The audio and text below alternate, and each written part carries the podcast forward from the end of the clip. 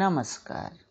सुनो कहानी श्रृंखला के अंतर्गत प्रस्तुत है कहानी धन की भेंट, जिसके लेखक हैं रविंद्रनाथ टैगोर जी। वृंदावन कुंडू क्रोध में भरकर अपने पिता के पास आकर कहने लगा, मैं इसी क्षण आपके घर से जाना चाहता हूँ। उसके पिता जगन्नाथ कुंडू ने घृणा से कहा, मैंने जो पैसा तेरे पालन पोषण में खर्च किया है पहले उसे चुकाओ, फिर जाना।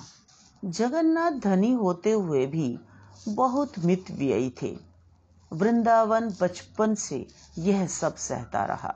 किंतु खाने पीने की यह न्यूनता जब शरीर के लिए घातक होने लगी तो उसने इस मितव्ययता को त्यागना शुरू कर दिया। यहीं से पिता पुत्र में कलह आरंभ हो गई। एक बार वृंदावन की पत्नी बहुत बीमार हो गई। एक साधारण वैद्य को उसके इलाज के लिए बुलवाया गया। उसने रोग की भयंकरता देखकर एक मूल्यवान औषधि लिख दी। जगन्नाथ ने वह औषधि मंगवाने से मना कर दिया। वृंदावन के अनुनय विनय का भी उन पर कोई प्रभाव नहीं पड़ा। औषधि के अभाव में उसकी पत्नी का देहांत हो गया। वृंदावन ने अपनी पत्नी की मृत्यु का दोषी अपने पिता जगन्नाथ को माना। पिता ने पुत्र को संपत्ति से बेदखल करने की चेतावनी दे डाली। गाँव वालों ने वृंदावन को समझाया कि पत्नी के कारण पिता को छोड़कर जाना गलत है, किंतु वृंदावन नहीं माना और चला गया। जगन्नाथ के लिए पैसा ही सर्वोपरि था।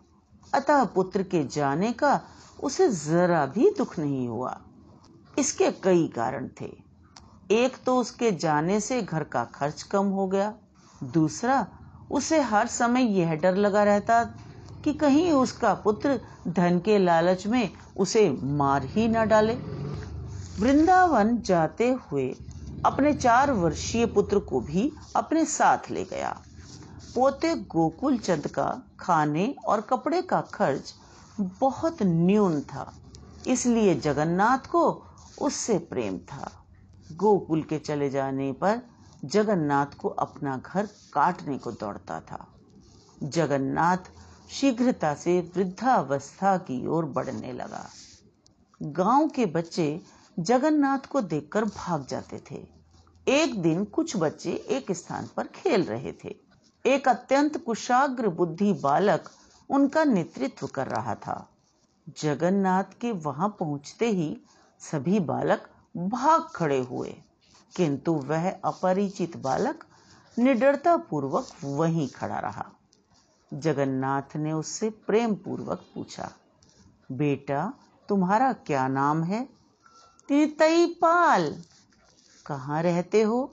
मैं घर से भाग कर आया हूँ। क्यों भाग कर आए हो? मेरा पिता मुझे स्कूल जाने को कहता था। क्या तुम मेरे घर रहना पसंद करोगे? क्यों नहीं? उस दिन से लड़का जगन्नाथ के साथ रहने लगा। लड़का उस घर में इस प्रकार रहने लगा, मानो वर्षों से वहीं रहता हो। जगन्नाथ को नितई पाल की सभी इच्छाएँ पूरी करनी पड़ती थीं। कभी कभी लड़का धमकी देकर कहता, मैं अपने घर चला जाऊँगा। ऐसे समय वृद्ध जगन्नाथ उसे अपना उत्तराधिकारी बनाने का लालच देता। गाँव वालों ने लड़के के पिता के संबंध में जाँच आरंभ कर दी थी। एक दिन किसी शिकारी से जगन्नाथ को पता चला कि दामोदर पाल नामक व्यक्ति आसपास के गाँवों में अपने पुत्र को ढूंढता फिर रहा है। कुछ समय में इस गाँव में भी आने वाला है। नितई पाल ने जब यह सुना तो वह अपने पिता के पास जाने के लिए व्याकुल हो उठा। जगन्नाथ उसे रोकने के लिए प्रत्येक संभव प्रयत्न करने लगा। उसने कहा, तुम अपने पिता के पास जाओगे तो वह तुम्हें पीटेगा। मैं तुम्हें एक ऐसे स्थान पर छिपा दूँगा कि किसी को भी तुम्हारा पता ना मिल सके। यहाँ तक कि गाँव वालों को भी मालूम ना हो पाए। इस बात से लड़के के हृदय में आश्चर्य उत्पन्न हुआ और वह कहने लगा, बाबा, मुझे कहाँ छिपाओगे? भला ऐसा स्थान तो मुझे भी दिखा दो। जगन्नाथ ने उत्तर दिया यदि वह स्थान मैं तुम्हें इस समय दिखा दूँ तो लोगों को खबर हो जाएगी। रात हो जाने दो। बच्चों में आश्चर्यजनक स्थान देखने की उत्कट लालसा होती है। नितई भी उसी तरह यह बात सुनकर प्रसन्न भी हुआ और आश्चर्यचकित भी। उसने अपने हृदय में विचारा कि जब मेरे पिता मेरी खोज करने के पश्चात वापस चले जाएँगे तो मैं दौड़ लगाकर लड़कों के साथ उस स्थान पर आँख मिचौली खेला करूँगा। और कोई मालूम ना कर सकेगा कि मैं कहाँ छिपा हूँ। वास्तव में इस स्थान में बड़ा मज़ा आएगा। पिताजी संपूर्ण गाँव छान मारेंगे और मुझे कहीं ना पा सकेंगे। बड़ी दिल लगी होगी। रात बहुत बीतने पर जगन्नाथ नितई पाल का हाथ पकड़कर खेतों को पार करते हुए एक घने जंगल में पहुँचा। बालक कभी इतनी देर तक नहीं जागा था, इसलिए नींद से परेशान हो रहा था। चारों ओर जंगल में सूनापन छाया हुआ था। कभी कभी कोई कुत्ता भौंकने लगता तो और कुत्ते भी उसके साथ मिलकर भौंकना आरंभ कर देते। इसके अतिरिक्त कहीं कहीं पैरों की आहट से कोई पक्षी वृक्ष की टहनी से पंख फड़फड़ाता हुआ उड़ जाता, नितई भय से काँप रहा था। किंतु जगन्नाथ ने उसका हाथ दृढ़ता से पकड़ा हुआ था। चलते चलते दोनों एक जीर्ण शीर्ण मंदिर में पहुँचे। वहाँ किसी देवता की मूर्ति नहीं थी। यह स्थान बालक की कल्पना से सर्वथा भिन्न था। वह घर से भागने के बाद कई ऐसे स्थानों पर छिपा था। फिर भी उसे लगा कि दोस्तों के साथ वह वहाँ पर खेल सकता है। जगन्नाथ ने फर्श के बीच में से एक सिल हटाई।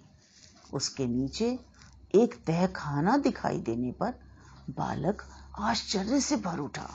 अंदर दिया जल रहा था और एक बाँस की सीढ़ी लगी हुई थी। दोनों उसके सहारे नीचे पहुँच गए। नीचे उतरकर लड़के ने इधर उधर देखा तो उसे चारों ओर पीतल के टोकने पड़े हुए दिखाई दिए। उसके मध्य में एक आसन बिछा हुआ था। और सामने थोड़ा सिंदूर घिसा हुआ चंदन, कुछ जंगली फूल और पूजा की विशेष सामग्री रखी हुई थी। लड़के ने अपनी जिज्ञासा पूर्ति के लिए उन टोकनों में से कुछ के अंदर हाथ डाला और जब हाथ बाहर निकाल कर देखा तो उसे मालूम हुआ कि उनमें रुपए और सोने की मोहरें भरी हुई हैं। इतने में वृद्ध जगन्नाथ ने नितई से कहा, नितई, मैंने तुमसे कहा था ना कि अपनी सारी संपत्ति तुम्हें दे दूँगा। मेरे पास कोई अधिक संपत्ति नहीं है। किंतु जो कुछ भी है, वह इन पीतल के टोकनों में भरी है। और यह सब मैं आज तुम्हारे हवाले करना चाहता हूँ। नितई प्रसन्नता के मारे उछल पड़ा और बोला सच? क्या तुम इनमें से एक रुपया भी अपने पास ना रखोगे? वृद्ध ने उत्तर दिया, यदि मैं इसमें से कुछ लूँ तो भगवान करे मेरा वह हाथ कोड़ी हो जाए। किंतु यह संपत्ति मैं तुम्हें एक शर्त पर देता हूँ। यदि कभी मेरा पोता गोकुलचंद या उसका भी पोता या परपोता या उसकी औलाद में से कोई भी व्यक्ति इस रास्ते से होकर जाए तो तुम्हारे लिए अनिवार्य होगा कि यह सारी संपत्ति उसको सौंप दो। लड़के ने ध्यान से सोचा और निश्चय के साथ विचारा कि वृद्ध पागल हो गया है। फिर कहने लगा, बहुत अच्छा है, मैं ऐसा ही करूँगा। जगन्नाथ ने कहा, बस तो फिर इस स्थान पर बैठ जाओ। क्यों? तुम्हारी पूजा की जाएगी। लड़का उछलकर तुरंत आसन पर बैठ गया। वृद्ध जगन्नाथ ने उसके माथे पर चंदन लगाया। भ्रिकुटियों के मध्य सिंदूर की बिंदी लगा दी। जंगली पुष्पों का हार उसके गले में डाला और कुछ मंत्र उच्चारण करने लगा। बेचारा नितई, देवता की भांति आसन पर बैठा बैठा उकता गया। क्योंकि उसकी पलकें नींद से भारी हो रही थी। अंत में घबराकर वह बोला, बाबा, परंतु जगन्नाथ उत्तर दिए बिना ही मंत्र पढ़ता रहा। अंत में मंत्रों का सिलसिला समाप्त हुआ और जगन्नाथ ने बड़ी कठिनाई से एक टोकने को खींचकर लड़के के सम्मुख रखा और ये शब्द विवशता से उसके मुख से कहलवाए।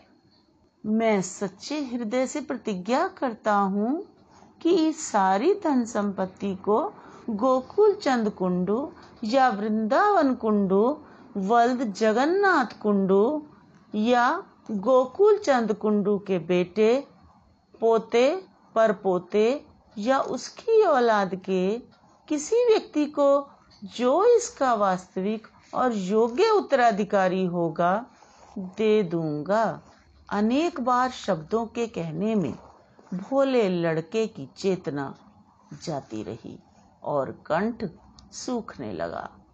गुफा की वायु और दीपक के धुएँ से नितई बेचारे का दम घुटा जा रहा था। दीपक धीरे धीरे मध्यम होता गया। यहाँ तक कि अंतिम झोंका खाकर बुझ गया। इसके पश्चात अंधेरा। नितई को ऐसा लगा कि वृद्ध जल्दी जल्दी सीढ़ी से ऊपर चढ़ रहा है।